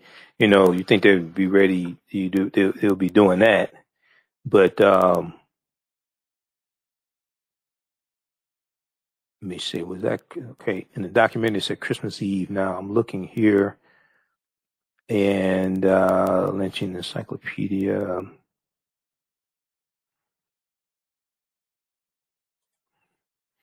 Let me look at something here. Lynching.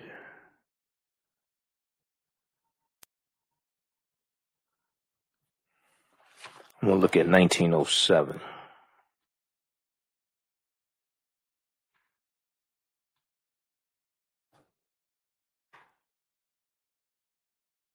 Uh, eighteen eighty-two, nineteen oh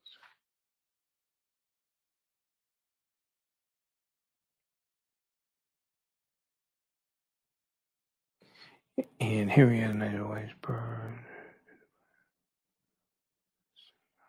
Okay. We'll look at this tomorrow. I wanted to look at, uh, there was a lynching in Oklahoma.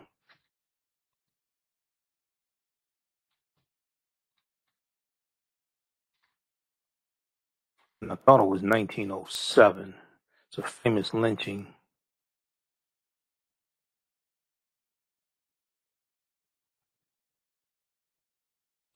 Was that nineteen? Um,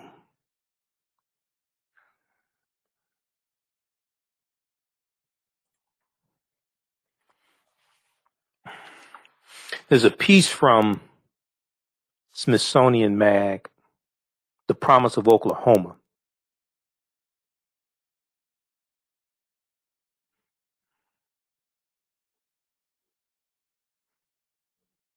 Uh, we'll have to look at this tomorrow. I have to find it. There's a famous lynching in Oklahoma.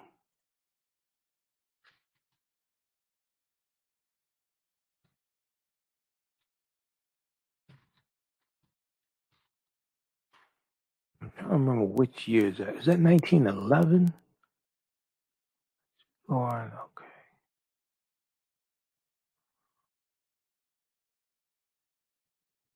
Um,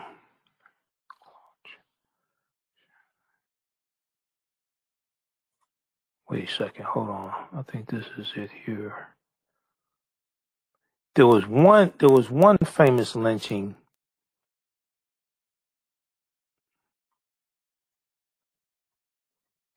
There was um one that where you, it was a guy who escaped.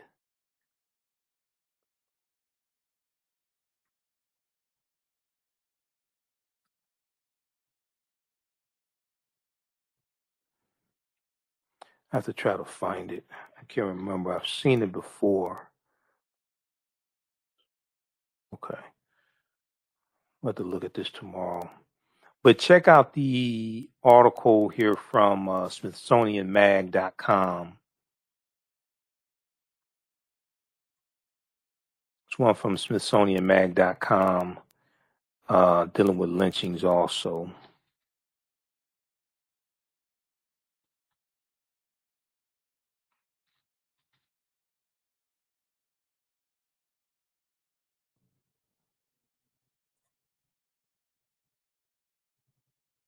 The Promise of Oklahoma. I think this one talks about some lynchings, but I have to, there's one, uh, cause I can see, I can see the guy's face. It was, it was three people that were supposed to be lynched. Two were lynched and one got away. And I forgot his name. Uh, The Promise of Oklahoma. How the push for statehood led a beacon of racial progress to oppression and violence. Okay, this is from Smithsonian Mag dot com, official website of the Smithsonian Institute. It's from April twenty twenty-one.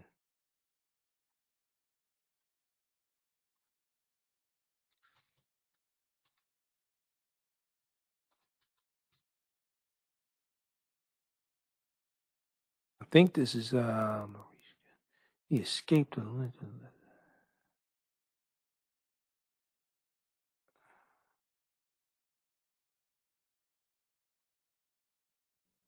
Okay, that's not it. I have to, I have to find it.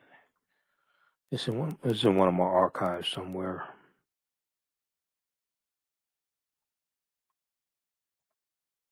Okay, let's continue.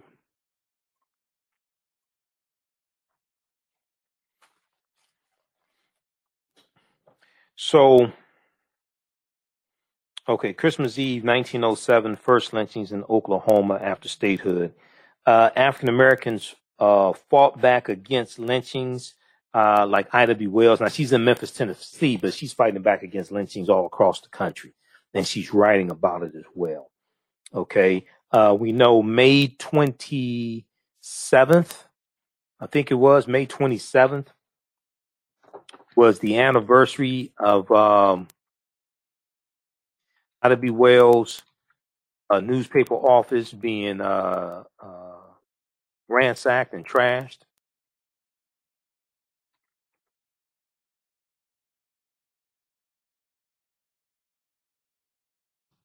And this is because of what she was writing regarding lynchings. Um, E J I dot org, Equal Justice Initiative, they have an entry, they have an article dealing with this. E J I dot org, Equal Justice Initiative.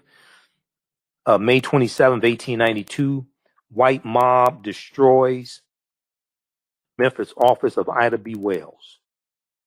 White mob destroys Memphis office of Ida B. Wells. Okay. Uh, on May twenty-seventh, eighteen ninety-two, while African-American journalist Ida B. Wells was away visiting Philadelphia, a white mob attacked and destroyed her newspaper office in Memphis, Tennessee, and threatened her with bodily harm if she returned. Just months before, Just months before, in March, three African-American men had been lynched in Memphis. Ida B. Wells, twenty-nine years old, was a local black school teacher, editor, and co-owner of the Free Speech and Headlight newspaper, and a friend of the three men. This was the Moss Store uh, murders, or the Moss Store massacre in uh, Uh, that the People's Grocery Store in Memphis, Tennessee. This was in eighteen ninety-two. Uh, though Ida B. Wells was already a popular journalist and advocate of black causes, the lynchings of her friends inspired her to examine the frequency of racial terror lynching and the false charges often used to justify lynchings. She used the newspaper as a forum to share information, to share information she gathered. Looking into the dominant white narrative that lynching was white man was white manhood's appropriate response to the rape of white women by black men, Ida B. Wells found that most black lynching victims were actually killed for minor offenses or non-criminal transgressions, such as failing to pay debts, public drunkenness, engaging in consensual interracial romance. This was a big one, because she started researching lynchings and she found out a lot of the a lot a lot of the cases where uh, the African American man was accused of raping a white woman. Come to find out, a lot of times it was consensual sex between an African American man and a white woman, and the white woman's husband found out, or brother or father or uncle or cousin found out, and they go lynch the African-American man, but it was consensual sex. Uh, a lot of times, not all the time, but a lot of times it was consensual sex. Um, so consensual interracial romance, or as in the case of her friends there in Memphis, Tennessee, the mosque, the uh, mosque store, uh, mass, uh, the mosque store murders or lynchings, challenging white economic dominance, challenging white economic dominance. Um, Tom Moss was the owner of the grocery store, and he had two partners. Uh, it was a successful grocery store. It competed with the white-owned grocery store. I think it was the white-owned grocery stores across the street. The owner of the white-owned grocery store was jealous. Tom Moss was taking some of his customers.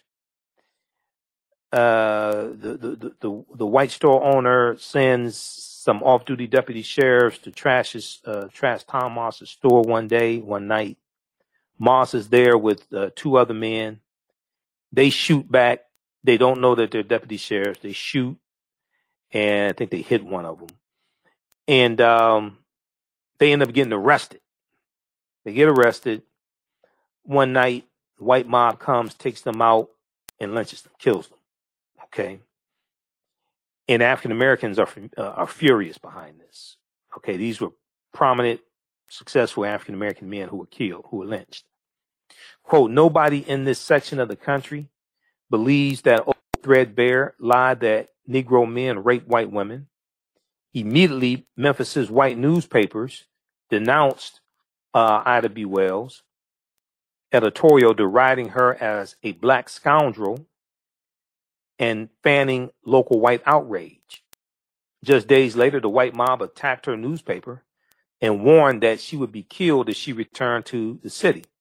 Ida B. Wells eventually settled in Chicago, where she married, raised a family, and remained a racial justice activist and vocal opponent of lynching until her death in nineteen thirty-one. Her investigations, speeches, and written publications challenged racial terror during her lifetime and ensured that critical history would not be lost, ensured that critical history would not be lost.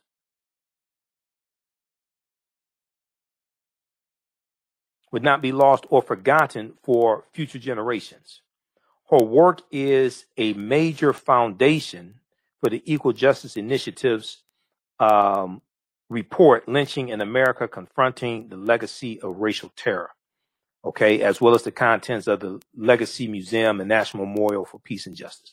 Okay, so check out this out. Check this out. E J I dot org. White mob destroys Memphis office of Ida B. Wells newspaper. That was May twenty-seventh, eighteen ninety-two. Uh, that took place.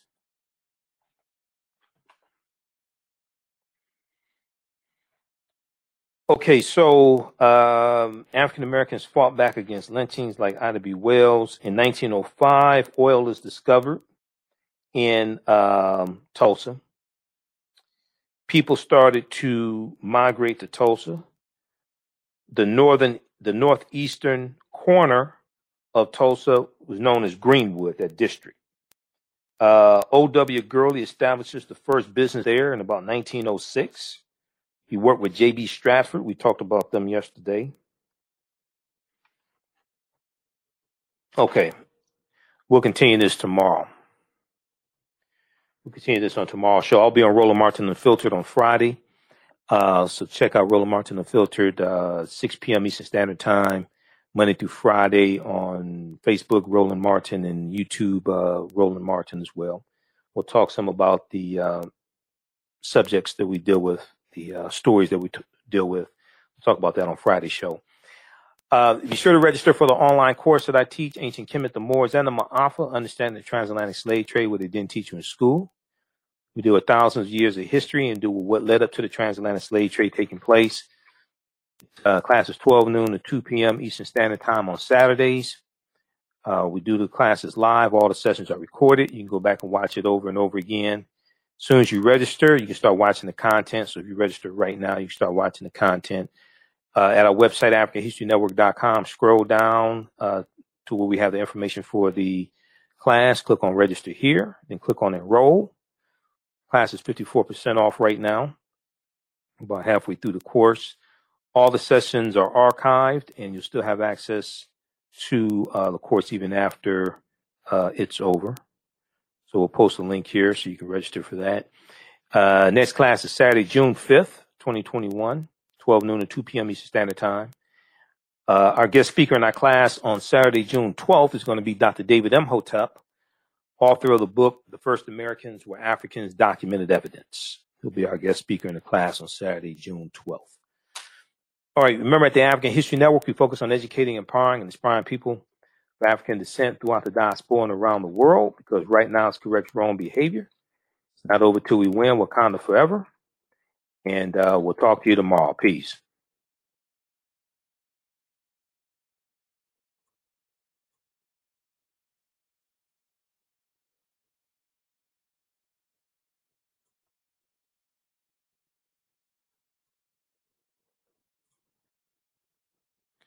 All right. All right, everybody, take care. Thanks for tuning in.